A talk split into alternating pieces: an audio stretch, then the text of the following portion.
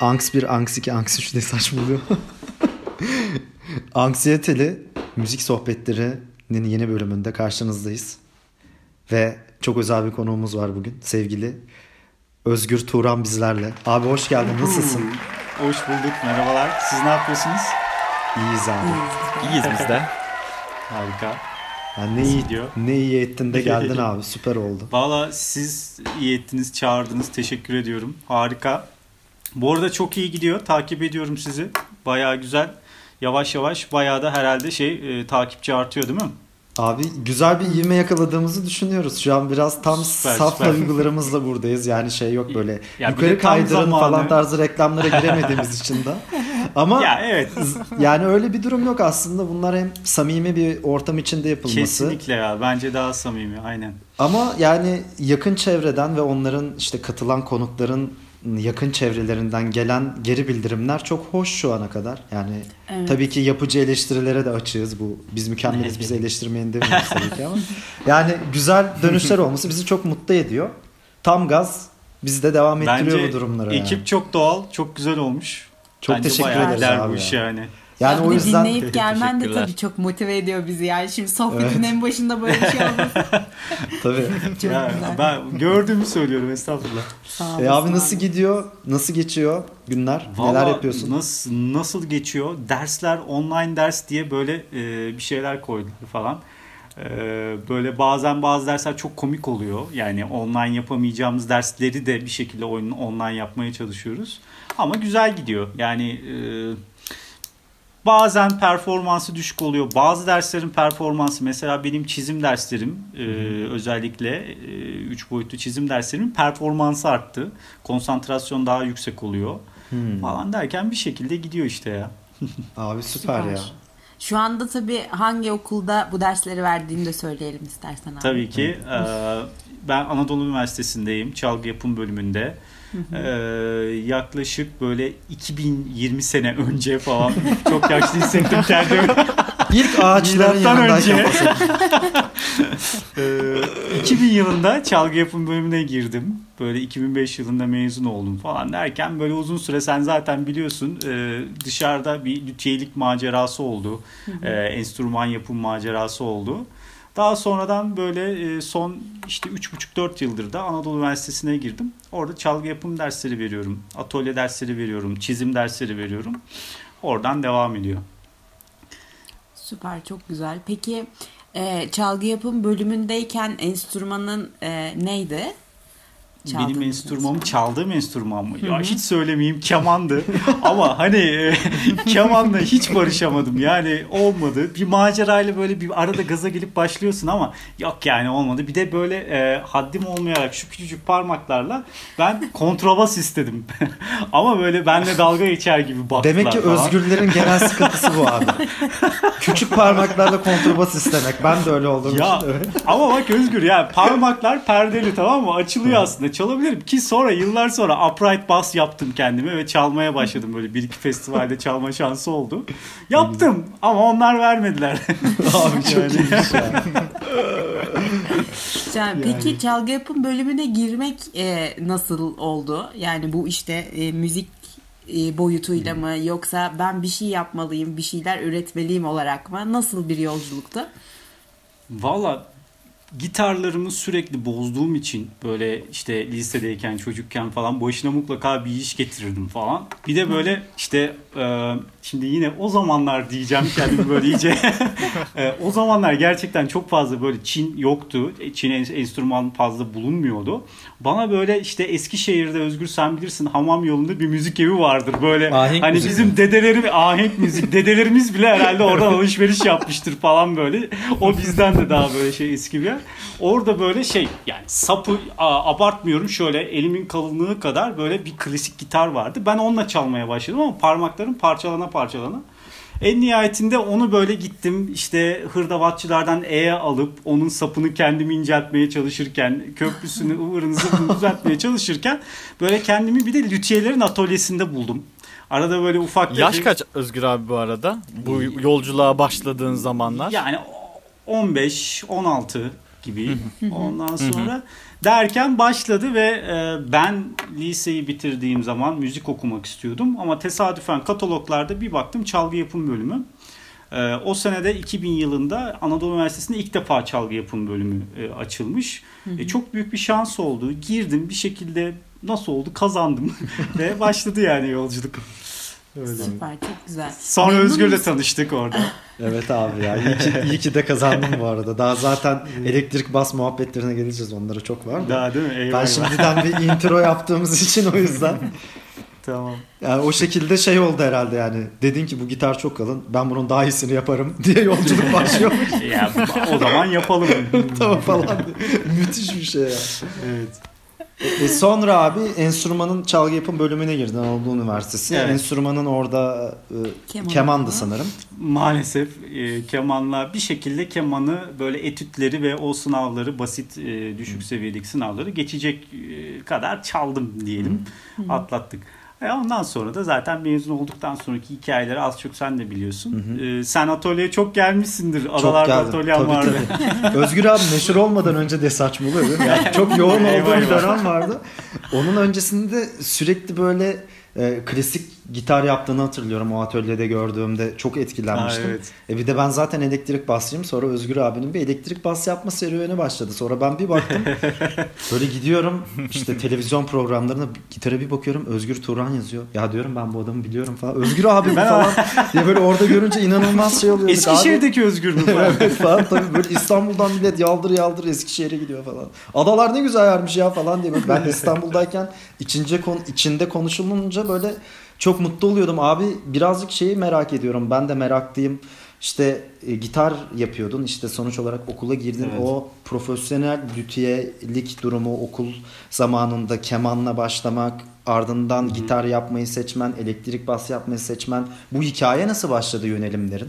Onları merak Yani- ediyorum açıkçası. Bir de belki hani okulda böyle bir eğitim var mı oraya da bağlayabiliriz. Okulda hangi enstrümanları yapıyorsunuz ve ondan sonra niçin işte gitara soru olabilir. çok kritik sorular tamam. Evet. Ee, ya çalgı çalgı eğitimin şeyini mesela ders içeriğini hiç tamam bilmediğimi yalnız fark vakit ettim şu yetecek anda. mi ona göre. Abi sen Çok derin yani sorular. sonsuza kadar geceler bizim yani.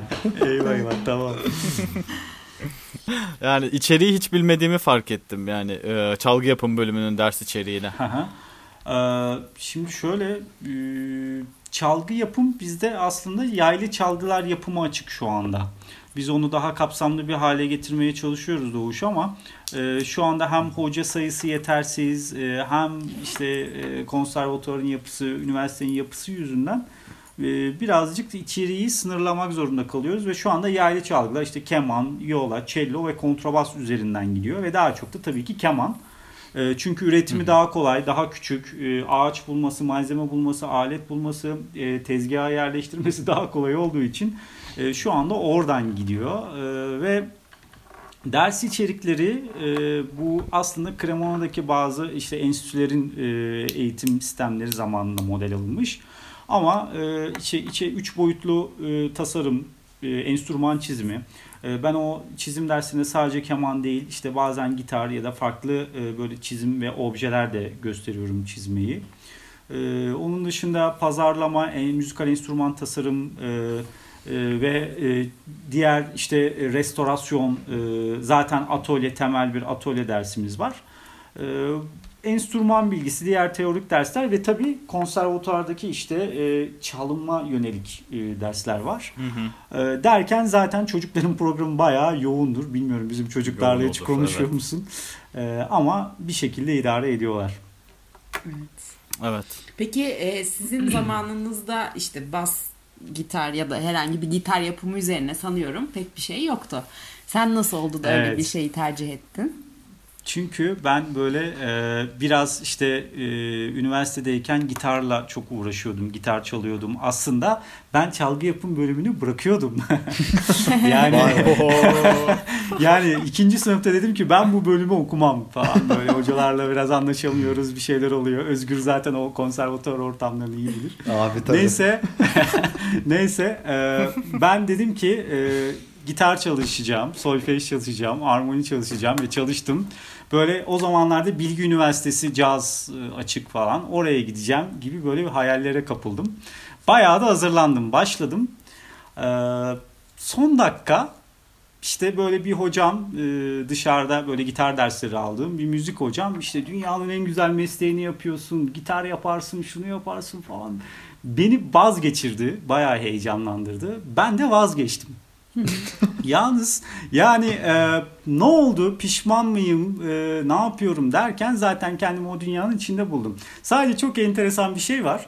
E, o dönem eğer bırakıp e, Bilgi Üniversitesi e, caza girseydim e, sınıf arkadaşı olacağım e, çoğu kişiye enstrüman yaptım.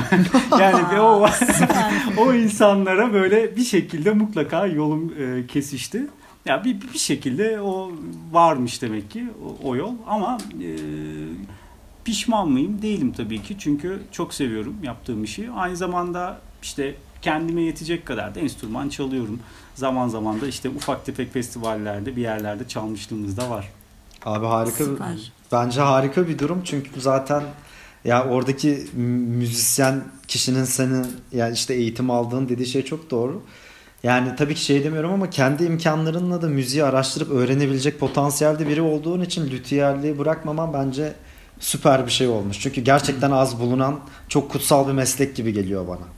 Yani, yani e, ne kadar kutsal onu bilmiyorum Özgür ama yani kutsal değil e, oraya, oraya giremeyeceğim çok. Hani kimisi böyle çok böyle gerçekten lütiyelik falan diye çok tapıyor ama hani o kadar da herhalde büyütmeye gerek yok ama şöyle bir şey var. Ee, mesela zamanında müzik çalışmış olmam sonradan e, gitar yapımına özellikle yönlenmeye başladıktan sonra ee, insanlarla konuşurken işte sipariş alırken e, proje yaparken e, iş, işleri tasarlarken o müzisyenleri daha iyi anlamamı sağladı. Evet. Orada gerçekten ciddi bir bağ kurdu. Ee, belki de o yüzdenmiş o kadar bir dönem çabalamam, uğraşmam. Ee, bir şekilde faydasını gördüm. Ya ben hatırlıyorum şimdi kendi böyle Özgür Turan reklamı koymuyoruz yanlış söyleyeyim. Yani. İşte o dönem ben Yıldız'dayım. Turan gitar. Böyle bir şey diye bir bakıyorum böyle ansambldayım Turan gitar. Turan gitar, Turan gitar. Oley falan diyorum. Çünkü o kadar fazla şey durum var ki böyle bir arkadaşım dedi sen tanıyormuşsun galiba Özgür'ü falan filan dedi. Beni sıraya aldı falan dedi. Aa, Ekin bizim ismi. mahallede babamın öğrencisi falan. falan.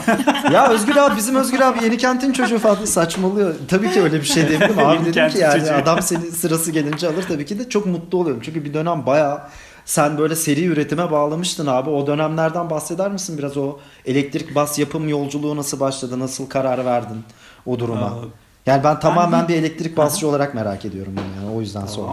Yani e, tabii mezun olduktan sonra e, biz e, Rıza Yıldırım Kaya var. Sen onu da tanırsın. Şimdi Zonguldak'ta çalgı yapım bölümünde hoca. Aha ne güzel. Ee, o, onunla birlikte işte Oktay zaten çok iyi bilir. O dönemler böyle stüdyomuz vardı. Stüdyo açtık böyle ambeyan müzik evi falan gibi. Böyle bir maceramız oldu. Böyle bir iki sene falan sürdü o. iki iki buçuk sene. Sonra orayı kapadıktan sonra ben tamamıyla kendimi atölyeye verdim. Ee, o dönem tabii şey keman yapımı, viola yapımı, cello yapımı ağırlıklı gidiyordu. Fakat e, şunu fark ettim. Gitar yapmayı, gitar müziğini ya da o dünyayı daha çok seviyorum. Hı hı. Ee, ve biraz da ister istemez e, yani aslında şunu da söyleyeyim. E, lütyelik olarak ben hayatta bas gitar yapmam diyordum. Yani belki gitar yaparım ama e, bas gitar hayatta yapmam. Yani elektro gitar da bilmiyorum. Klasik gitar yaparım e, kemanın yanında ama elektrolara hiç girmem derken birdenbire en yapmam e, herhalde o dünyaya girmem dediğim e, bir dünyaya girdim. Ama e, gerçekten şey basçılar deli ee, gerçekten çok kırık insanlar. Bunu böyle o dünyaya girdikten sonra çok daha iyi anladım. Çünkü mesela elektro gitar çalıyorsan şimdi bir şekilde e, imkanların yoksa gidiyorsun e, SX bir tane alıyorsun böyle bir Çin gitarı. işte modifiye ediyorsun. E zaten böyle canavar gibi pedalı alıp e, modladıktan sonra bir şekilde e, onu ayarladıktan sonra o idare edebiliyorsun diyeyim. Belli bir kulvara kadar. Ama basçılar öyle değil. Basçılar böyle ilk tamam hani öğrenme aşamasında böyle bir e, idarelik bir bas alıyor ama ondan sonra gerçekten e, zannedersem e, sürekli o frekansı duyup ve müzikte o şekilde müziğe hakim ola ola sahnede ya da müziğin içerisinde daha fazla daha hassaslaşmaya başlıyor kulakları ve Mesela basçılar sürekli bas alır ve bas satar. Sen daha iyi biliyorsun. Tabii ki abi. Bas çünkü çünkü bitmiyor tamam mı? Yani o tını, o rezonans böyle çalıyorlar ve bir şekilde sonra ona alışıyorlar. Ve Tabii, başka tabii. bir şey aramaya başlıyorlar. Böyle hani canları sıkılır. Zaten böyle her ay bir tel değişir. 2-3 ayda bir e, her ne kadar şimdi çok zorlaşsa zorlaşsa da o iş. İşte preamp değişir, manyetik değişir, sürekli bir şeyler değişir. E, ve en sonunda böyle işte bir sahibinden.com olur. Sonra oradan çıkılır böyle change kafası. Yeni bir bas gelir. Onunla böyle işte hemen videolar falan çalır ama o ömür boyu Erdem Tekina'yı tanırsın. Erdem'in evinde bir ara yani şey bir duvarı sadece hani çok da pahalı böyle şey baslarla falan doluydu. Tabii tabii abi o bir Ee, koleksiyonerliğe doğru gidiyordu yani. Tabii tabii. Yani şimdi şu dönemler o işler zorlaştı ama gerçekten de bu böyle bu sonsuz bir dünya. Ee, ve o dünyaya girdikten sonra ben de galiba o kafada olmaya ve onu düşünmeye daha fazla işte ağaç acaba bu ağaçtan nasıl bir ton çıkar Falan. e, demeye başladım. Çünkü şöyle bir şey vardır. Mesela keman yapımı çok hassas. Cello yapımı çok hassas. Evet çok hassas. O başka bir dünya. E, ama şunu gördüm. E, elektro gitar ya da bas gitar dediğimiz enstrümanların da en az onlar kadar hassas olduğunu gördüm. Neden? Her ne kadar bir akustik kasa olmasa da e, sen onun üzerine hassas bir manyetik koyup sonra üzerine bir yükseltici preamp koyduğun zaman belki de o akustik enstrümanlardan alamadığın tınıları e, ve rezonansları duymaya başlıyorsun. Kesinlikle. Mesela e, mesela bir akustik fizikçi arkadaşımızla e, bir şeyi tartıştık. Bir klasik gitar yapımcısı onunla birlikte bir atölyesi var. Dedi ki mesela klasik gitarda sap ağacı o kadar etkili değil. Hı hı. Düşündüm. Evet doğru söylüyor ama bunun nedeni aslında klasik gitardaki ya da akustik gitardaki e, ses akustik olaylarının esas kapakta daha fazla gerçekleşiyor olması ve insanların çalarken daha henüz e, o saptaki ağacın farkına kadar e, hassasiyete gelememesi. Ya da bir tuşe e, belki evet e, bir abonozla bir rosewood fark ediyor olabilir. Ama işte bir sapın e, sapta kullanılan bir destek ağacı, araya kullanılan farklı bir ağaç e, o kadar etkilemediğini bana söyledi. Çünkü onlar bazı akustik ölçümler yapıyordu. Ama mesela bas gitarda ya da elektro gitarda böyle bir şey yok. Çünkü e, tuşe ağacı bile sapın içerisine yerleştirilen o destekler bile e, o preamp ve manyetikten e, bir de zaten ondan sonrasında yükselticiler ve amfiden sonra inanılmaz derecede tonu etkiliyor. Ve o yüzden de zannedersem e, bas gitarcılar özellikle e, o arayış hiç bitmiyor. Çünkü her zaman Evet. o, o bir, bir yerde bir şey kalıyor. Ya Evet, evet, biraz o- daha şöyle mi olsa dediğin yerde zaten yeni bir dünya başlıyor. Abi kesinlikle o tabi böyle elektrik basçılara göre de değişiyor da ben şimdi böyle çok milliyetçi konuşmayayım ama ben ya e, herkes bir gün Fender çalacak tarzı bir şeye geliyorum. Yani ben o tayfadanım. Bunlar böyle biz tarikatız falan. Ya, Leo Fender bir şey söyleyeyim olarak. Ben Evet. sana başka bir şey söyleyeyim. Herkes eninde sonunda geliyor ve caz bası ya alıyor ya da Evet. en yakın caz bas kombinasyonunu yaptırıyor. Değil mi abi? Çünkü yani sen içinde neden? olarak. neden? Neden Özgür? Neden? Abi çünkü yani ben de şimdi nacizane tabii lütiyerlik kısmını biraz okudum. Bununla alakalı tez yazdığım için yani 51 yılında bizim Leo amcamız bulmuş bunu. Güzel bir standart Evet. belirlemiş ve ilk tabii ki gelişen teknolojiyle bir sürü parametreler değişiyor sen daha iyi bilirsin ama o onu dinlediğim için eski müziklerde, yeni müziklerde kulağım Evet. o tınıya alıştığı için ben doğal olarak Aynen geleneksel öyle. biçimde onu arıyorum. Yani ben hatta buradan kulaklarını çınlatayım. İşte değerli hocam Kamil Erdem'le konuştuğumuzda ben böyle o kadar komik ki lisans 1'de bizi götürüyoruz abi böyle işte Ken Smith'ler, MTD'ler falan bir şeyler. Ya dediğin çok doğru. Çünkü biz böyle tanrılar var ya işte Yoko Pastorius, işte e, İşte Stanley e, Clark, e, İşte Marcus Aa, Miller işte, falan filan tabii. Aa, Jimi Hendrix evet Aha. dilim dönmedi. Ee, yani çünkü onları böyle dinleye dinleye büyüdük. Ee, Hı hı. sürekli onların işte e, çaldıklarını çalmaya çalışıyor çalışıyor. İster istemez kulağa oturuyor. Bir de şöyle bir şey var Özgür. Ya korkunç bir dünya. İşte 4 telliden 5 telliye geçiyorsun. 5 telden 6 telliye geçiyorsun. Evet. 6 7 8 falan oluyor geliyor bir ara. Tabii. Sonra perdeler böyle işte 22'den 24 26 28 gidiyor geliyor falan. Tabii, Ama tabii. en nihayetinde bu aletin bir amacı var tamam mı? Bu alet böyle arkada güzel güzel işte Eşlik eder yani. bas tabii. eşlik edip en nihayetinde de o dört tane tel en az kafa karışıklığı, en az yorucu, sahnede en az e, problem çıkartan şey Tabii. caz bas. Yani dolayısıyla ama şunu da söyleyeyim hangi caz bas? E, hiç İlkin abini, İlkin Deniz'in e, sen tanırsın İlkin Deniz'i e, bir e, 60 caz basını çalmıştım ben. Of. O caz bas. Tarihi eser. Yani inanılmaz tarihi eser ve ben hayatımda o kadar rahat sapa sahip bir e, şey görmedim. Onda bir de e, 70 e, küsür bir Marcus Miller vardı. Mesela o öyle rahat değildi. Ara, arada bir 10 yıl, 10 küsür yıl fark vardı. E, 60'lar acayip bir dünya. E, stratlar da öyle. 60 manyetikler, o kullandıkları köprüler her şey öyle. Ama ondan sonra 70 ve 70 sonrasında maalesef bozuluyor. Hatta şöyle söyleyeyim sana. Leo Fender e, 90'lara falan geldiğinde yanlış hatırlamıyorsam Fender'i bırakıyor. Evet doğru. Fender, Fender'den ayrılıyor ve GNL diye bir firma kuruyor. Evet, Çünkü evet. E, Fender'in artık bir takım e, politikalarını sevmiyor e, ve enstrümanların kalitesinin düşmesinden hoşlanmadığı için bırakıyor. Ve GNL diye bir firma. GNL mesela Türkiye'de çok az kişi bilir ama mesela GNL'in özellikle e, Strat müdavili gitarları falan da çok güzeldir diye konuyu kapatayım yoksa Evet öyle- yoksa böyle sonsuza kadar. Abi şimdi bu Fender'ciler ne olacak abi mi? Çünkü o bitmiyor abi. Yani ben ondan Bitmiyor, kaçtım. aynen. Bu konuştuğumuz şeyle ben zirveyi gördüğümü düşünerek dedim ki abi Fender deyip çenemi kapıyorum falan. Sonra evde onu anlatıyordum bölünmeden önce böyle işte demiştim sevgili hocam Kamil Erdem biz böyle lisans bir falan toyuz abi böyle Ken Smith'ler uçuyor böyle krediler çekiyor MTD'ler alınıyor falan. Yani demişti yani bir Fender'i bir yerden duyduğunda kesinlikle onun Fender olduğunu anlarsın ama bu aletler de tabii ki kötü aletler, enstrümanlar değil, Değil, ama değil.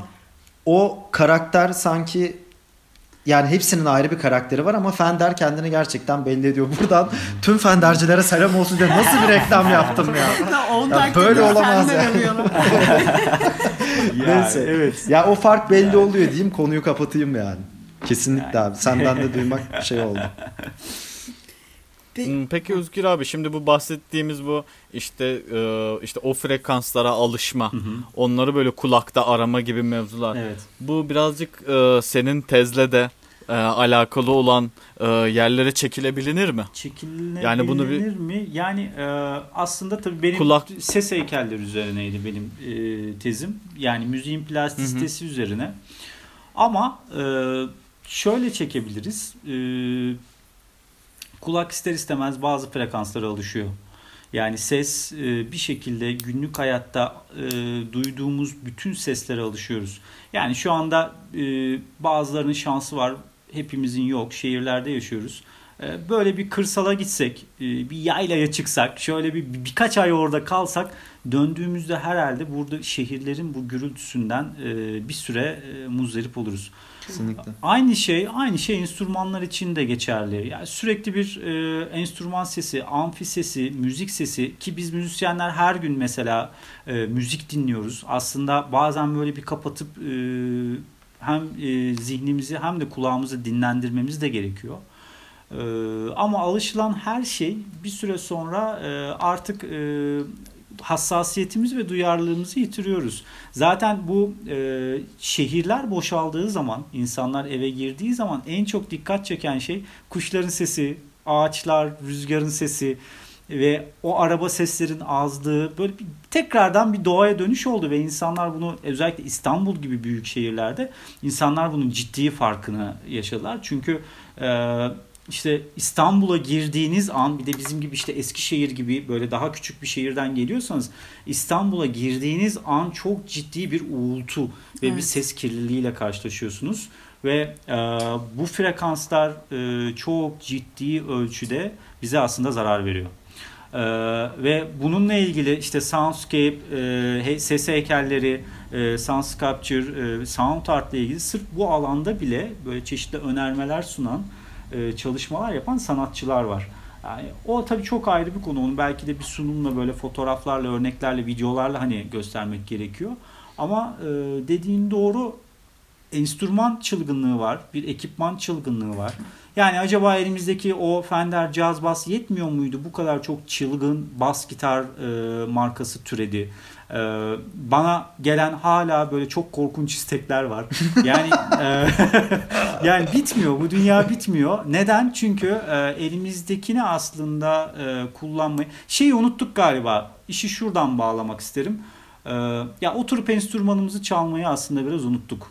Sürekli böyle e, teknik tamam evet e, müzikalite tamam ama hep yeni ya aslında elimdeki bası değiştirsem e, evet ya kesin orayı da daha iyi çalarım gibiymiş bir Evet. hissiyatla hep daha iyisini istiyoruz ve o müzikaliteyi birazcık daha düşürüyor. Hep daha istemiyor Evet. muyuz abi Fasat'ım? Yani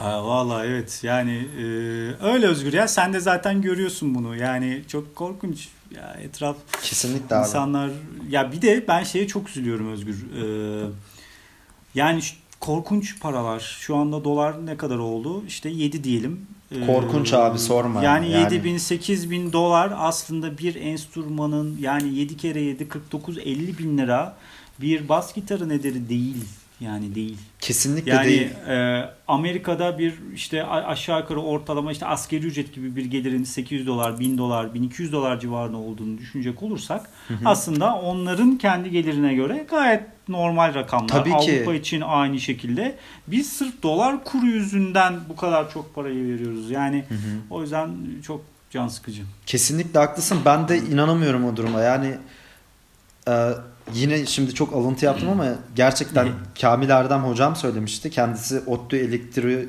elektrik elektronik mezunu olduğu için e, Evet. ağaç ve o devre durumunda da sonuç olarak bilgili bir insan. Gerçekten bu kadar paralar edecek bir enstrüman değil dedi. Senin söylediğin aynı şeyi söyledi. Evet. Yani Değil. onların gelirine para birimine göre sallıyorum. Amerika'da adam için o 1500-2000 en fazla para birimi iken Türkiye'den birinin onu almaya çalışıp 50 bin para birimini onu alması Tabii. ürkütücü bir durum yani. Kesinlikle katılıyorum. Çok doğru söyleyeceksin. Doğuş sendeyiz. Ee, enstrüman fetişizmi diyebilir miyiz Özgür abi? Kesinlikle. Daha bir önceki konuya. Aynen, aynen. Kesinlikle öyle. Kesinlikle öyle. Evet. Peki o zaman Konumuz ayrıla. biraz e, ambeyan zamanlarına geri dönmesek mi? Eyvah eyvah. Biraz şöyle Ambeyan- Eskişehir e, eski piyasalarını, eski e, şeyleri, Ya. grupları falan biraz Ya anlatmasak o mı? ama o zaman Oktay'ı çağırmamız lazım sevgili Oktay'ı. Em, Emre'yi, Emre Veli Argın'ı, Koray'ı. onlar, onlar çok daha iyi böyle aslında o günleri anlatırlar. Yani Ambeyan'da ne oldu ben de bilmiyorum. Bir şekilde biz o zamanki koşullara göre e, Eskişehir'in böyle güzel stüdyolarından birini yaptık. O zamanki durum ve koşullara, ekipman e, yeterliklerine, ekonomik Eskişehir'in e, durumuna göre güzel bir yer olmuştu. E, ama sonra işte e, bir şekilde de Eskişehir'in potansiyelini de biliyorsunuz. Çok fazla o iş yürümedi. Böyle ben bir ara askere gittim bir geldim. dükkan yok. Rızalara, Emre'lere, Koray'lara falan böyle oturduk. Oğlum dükkan nerede? Yok.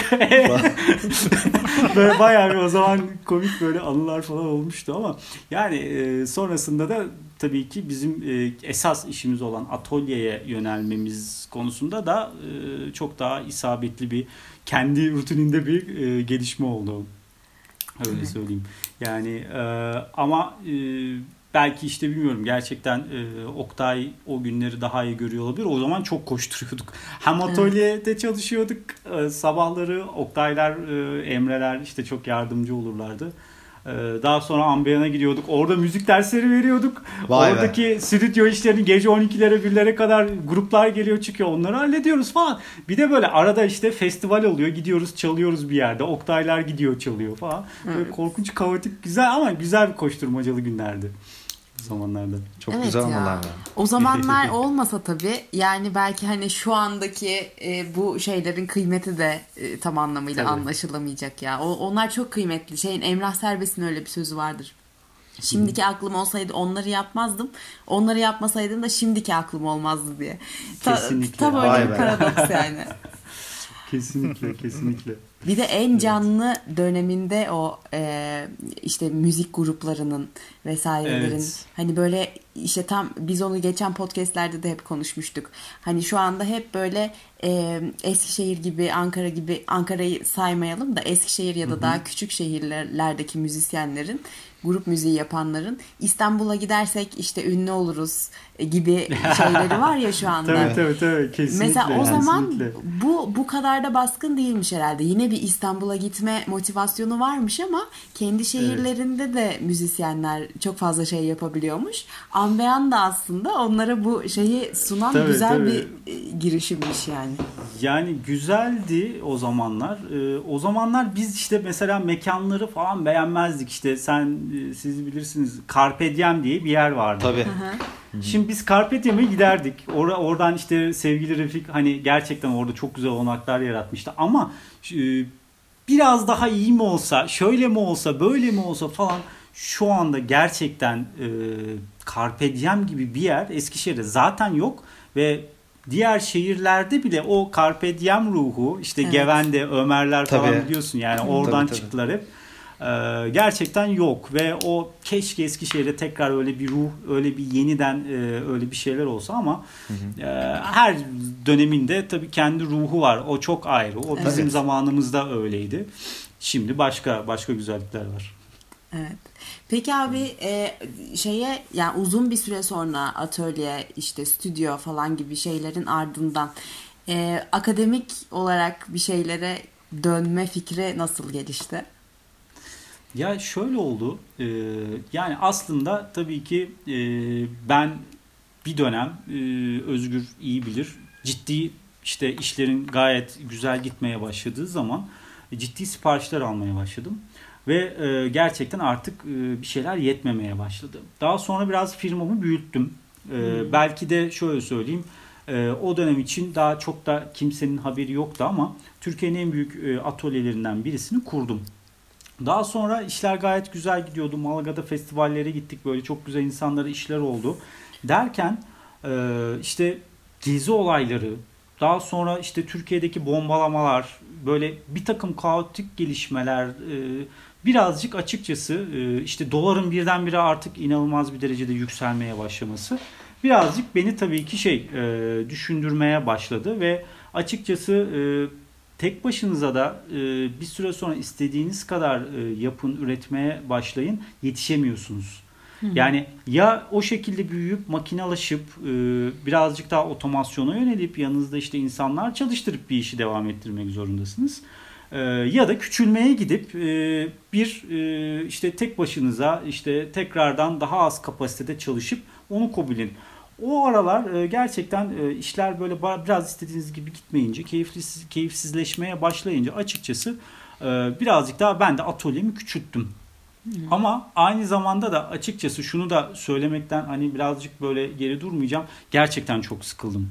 Ee, sipariş almak, sürekli iş yapmak evet çok keyifli. insanlara iş yapmak çok keyifli. Ama zannedersem insan belli dönemler biraz o frekansı değiştirmek istiyor. Ee, daha farklı ve e, benim atölyemde işte her zaman böyle mutlaka gelip bana yardım etmek isteyen birileri olurdu. İşte mutlaka e, işi öğrenmek isteyen birileri olurdu. Bir çırak mutlaka olurdu ve böyle e, oradan işte çalgı yapım kursları her dönem mutlaka hep vermişimdir. E, oradan da her zaman için böyle bir e, geçmişten de kalan bir akademik e, camiaya özenti vardı ve ondan sonra da zaten o konuda planlar yapıp e, birazcık o e, eğitime ve çünkü çalgı yapım konusunda Türkiye'de de gerçekten e, ciddi bir açık var. Yani e, bu işi evet çok değerli lüthiyelerimiz var. Piyasada yapıyorlar. Camiada bu işi gayet keyifle, güzel bir şekilde yapıyorlar ama bir kere insan yetişmiyor. Daha kalifiye, daha e, işi bilen insanlar yetişmiyor. E, ikincisi de e, bu işi biraz böyle hani e, ya evet ya biz de varız bu işi daha iyi yapabiliriz. E, Türkiye'de de bu iş daha iyi yapılabilir seviyesinde bir noktaya getirebilmek için çalgı yapım bölümleri de aslında e, çok önemli. Çünkü e, İtalya'da sokakta bu işi e, herkesten daha iyi öğretecek yüzlerce insan var Cremona'da. E, Almanya'da var, Amerika'da var. Ama Türkiye'de bu iş birazcık daha e, ister istemez e, işte Avrupa'daki gibi bankaların, çeşitli kurumların, e, kurumlar tarafından desteklenmediği için e, tabii ki bu işe üniversiteler el atıyor. E, yine bir şekilde devlet el atıyor ve o bölümlerin de bir şekilde e, şekillenmesi gerekiyor. E, dolayısıyla orada da yapı- yapılabilecek çok fazla şey olması beni başka bir artık maceraya doğru sürükledi diyeyim. Ee, işte yaklaşık 4 yıl oldu ve 4 yıldan beri de işte e, üniversiteye girdikten sonra yeni e, kendim e, bazı istediğim özellikle vermek istediğim dersler vardı. E, onları açtık. Daha sonradan zaten Doğuş da bilir, Özgür sen de bilirsin. Sevgili Alper Maral'la birlikte çalışmaya başladık. Güzel makaleler, tezler yazdık. E, Dolayısıyla hani e, orada böyle yeni bir macera başladı ve şu anda hala devam ediyor bir şekilde. Tam aslında oraya getirecektim. Alper Hoca'nın hani hep bize öğütlediği de gibi buradan yine kulak Aa, doğru sen de çınlatacağız. tanıyorsun Alper Hoca'yı doğru. Evet evet. Biz Doğuş'ta işte yüksek lisansla aynı şeydeyiz şimdi. Harika. Ee, bir takım şeylere yaptırmak isterseniz akademi bünyesinde orada olmanız gerekir der ya hep. Yani Evet. birazcık aslında onunla ilgili senin çalgı yapımcılara dokunabilme şansın belki de akademiye Orada. girerek olacaktı. Ve şu anda Kesinlikle. istediklerini yapabiliyor olman bu sayede gerçekleşiyor. Çok kıymetli bir öğüttür yani Alper Hoca'nın. Ya Evet, aslında evet, işte doğru Özgür abinin söylediği nokta yani şey demiyorum. Tabii ki çırak yetiştirilebilir, öğrenciler yetiştirilebilir ama insan yetiştirme olayına gelindiğinde bu Evet. bir iyi bir vizyonla bu bayrağı başkasına bırakmak veya o öğretim yolunu kısa bir yoldan göstermeye çalışmak o tecrübeleri ister istemez yani olayın sonucu insan yetiştirmeye geliyor. Bunun için de akademik kurumlar şart gibi geliyor bana yani. Evet yani Dışarıdan da Türkiye, yetiştirilebilir. Türkiye'de tabii. özellikle kesinlikle. Ya dışarıdan evet e, dışarıda ama hani yurt dışında bile hep usta çırak ilişkisiyle bu gidiyor. O başka bir dünya. O başka Hı, bir kesinlikle. dünya. Yani biraz daha bilimsel yaklaşmak gerekiyor konuya. Ama şunu Kesinlikle. sormak istiyorum ben. Ee, şimdi hani şöyle bir durum vardır ya genelde e, konservatuarlarda bu Türk müziği bölümlerinde de böyle bizim eğitimini aldığımız klasik batı müziğinde de böyle çok fazla işte tırnak içinde piyasaya birilerini yetiştirmek üzerine değil de hep akademiye ya da daha Evet. böyle e, usturuplu konserlere birilerini yetiştirmek üzerinedir ya. Çalgı yapım bölümünde bu nasıl işliyor? Yani çalgı yapımdan mezun olanların akademide kalmasına yönelik bir genel olarak ders içeriği mi var? Yoksa hayır siz gidin işte çalgı yapım atölyeleri açın, enstrüman yapın, e, piyasada bu işi yapanlara enstrüman üretin gibi mi? O, o iş nasıl işliyor?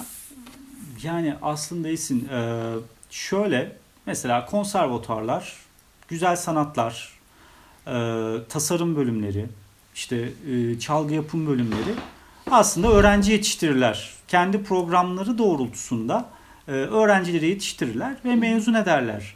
Ama daha sonrasında e, acaba her güzel sanatlar lisesinden ki bunlar e, sanat okulu değil aslında zanaat okullarıdır çalgı yapım gibi.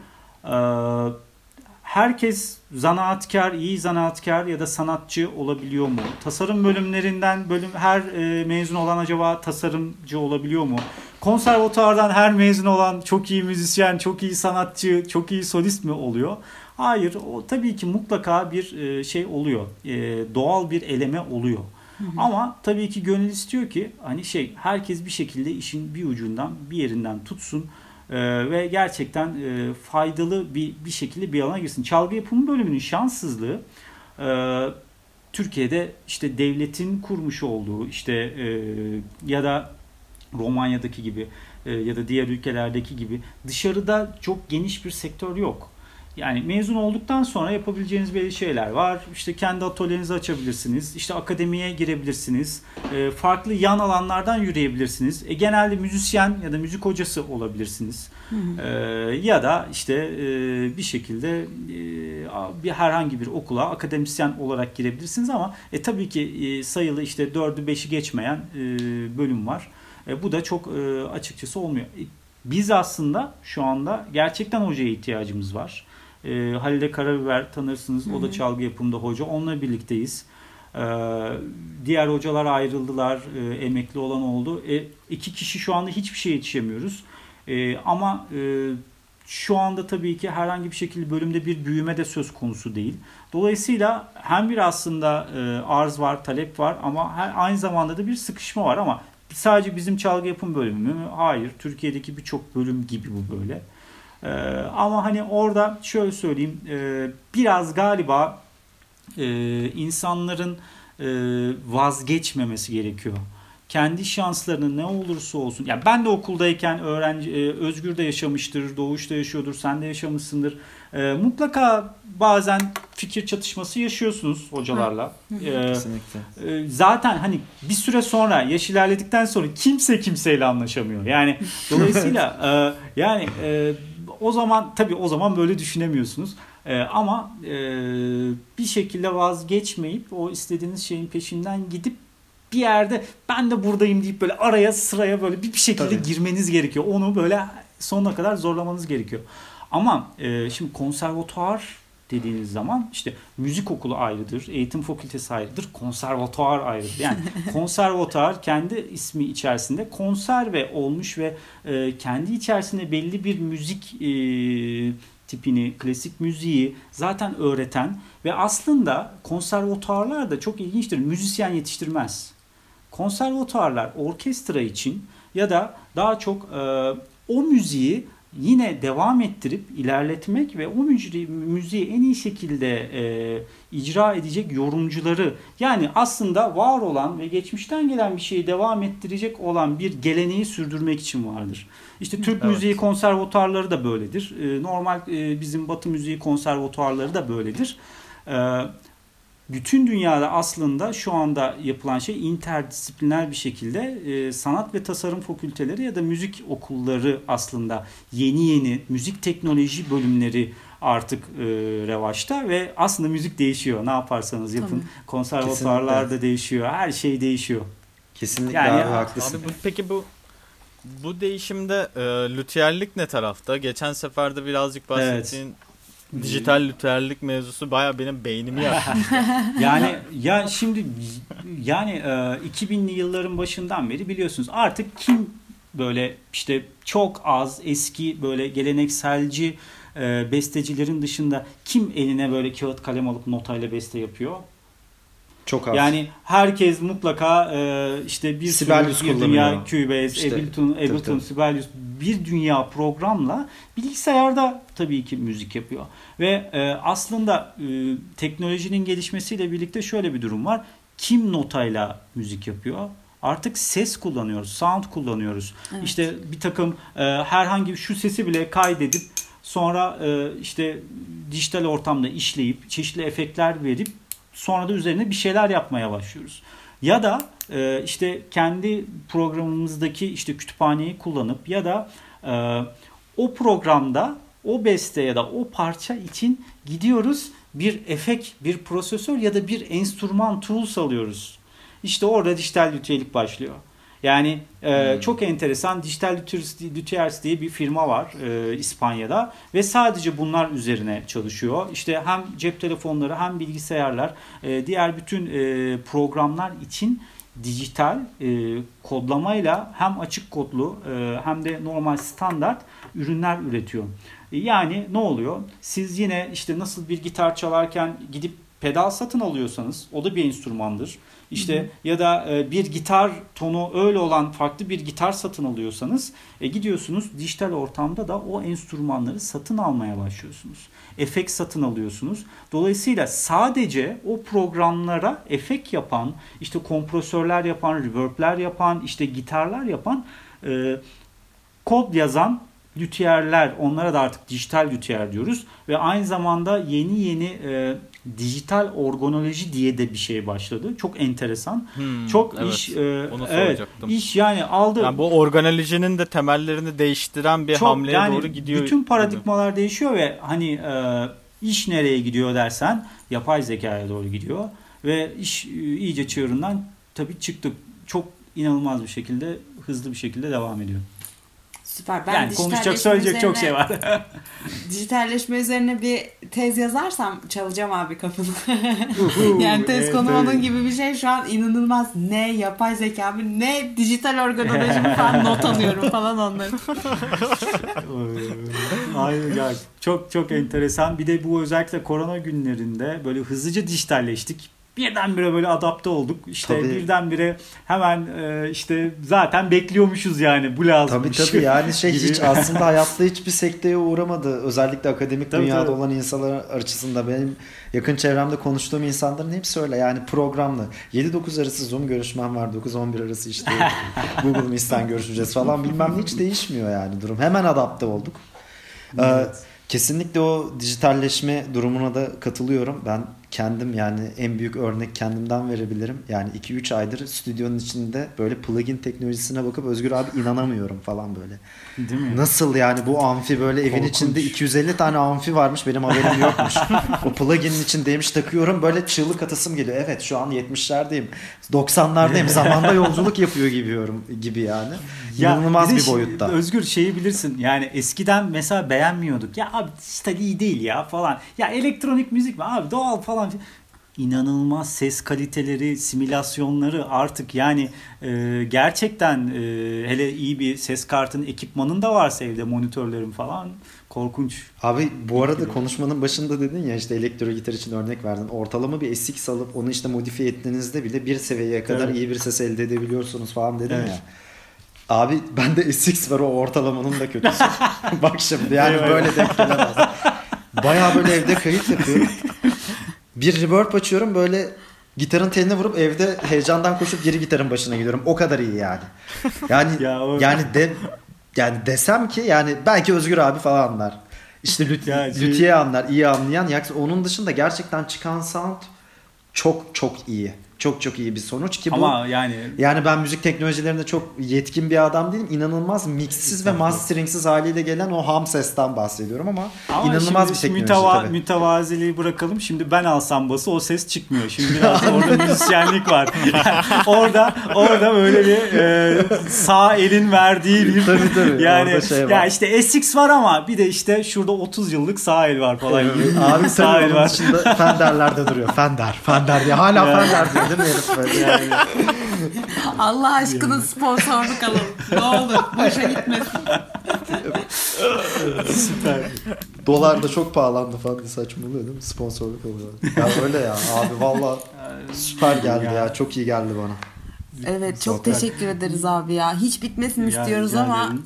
hani yavaş yavaş artık kapatalım. Evet. e, Kaydımız 56 dakika.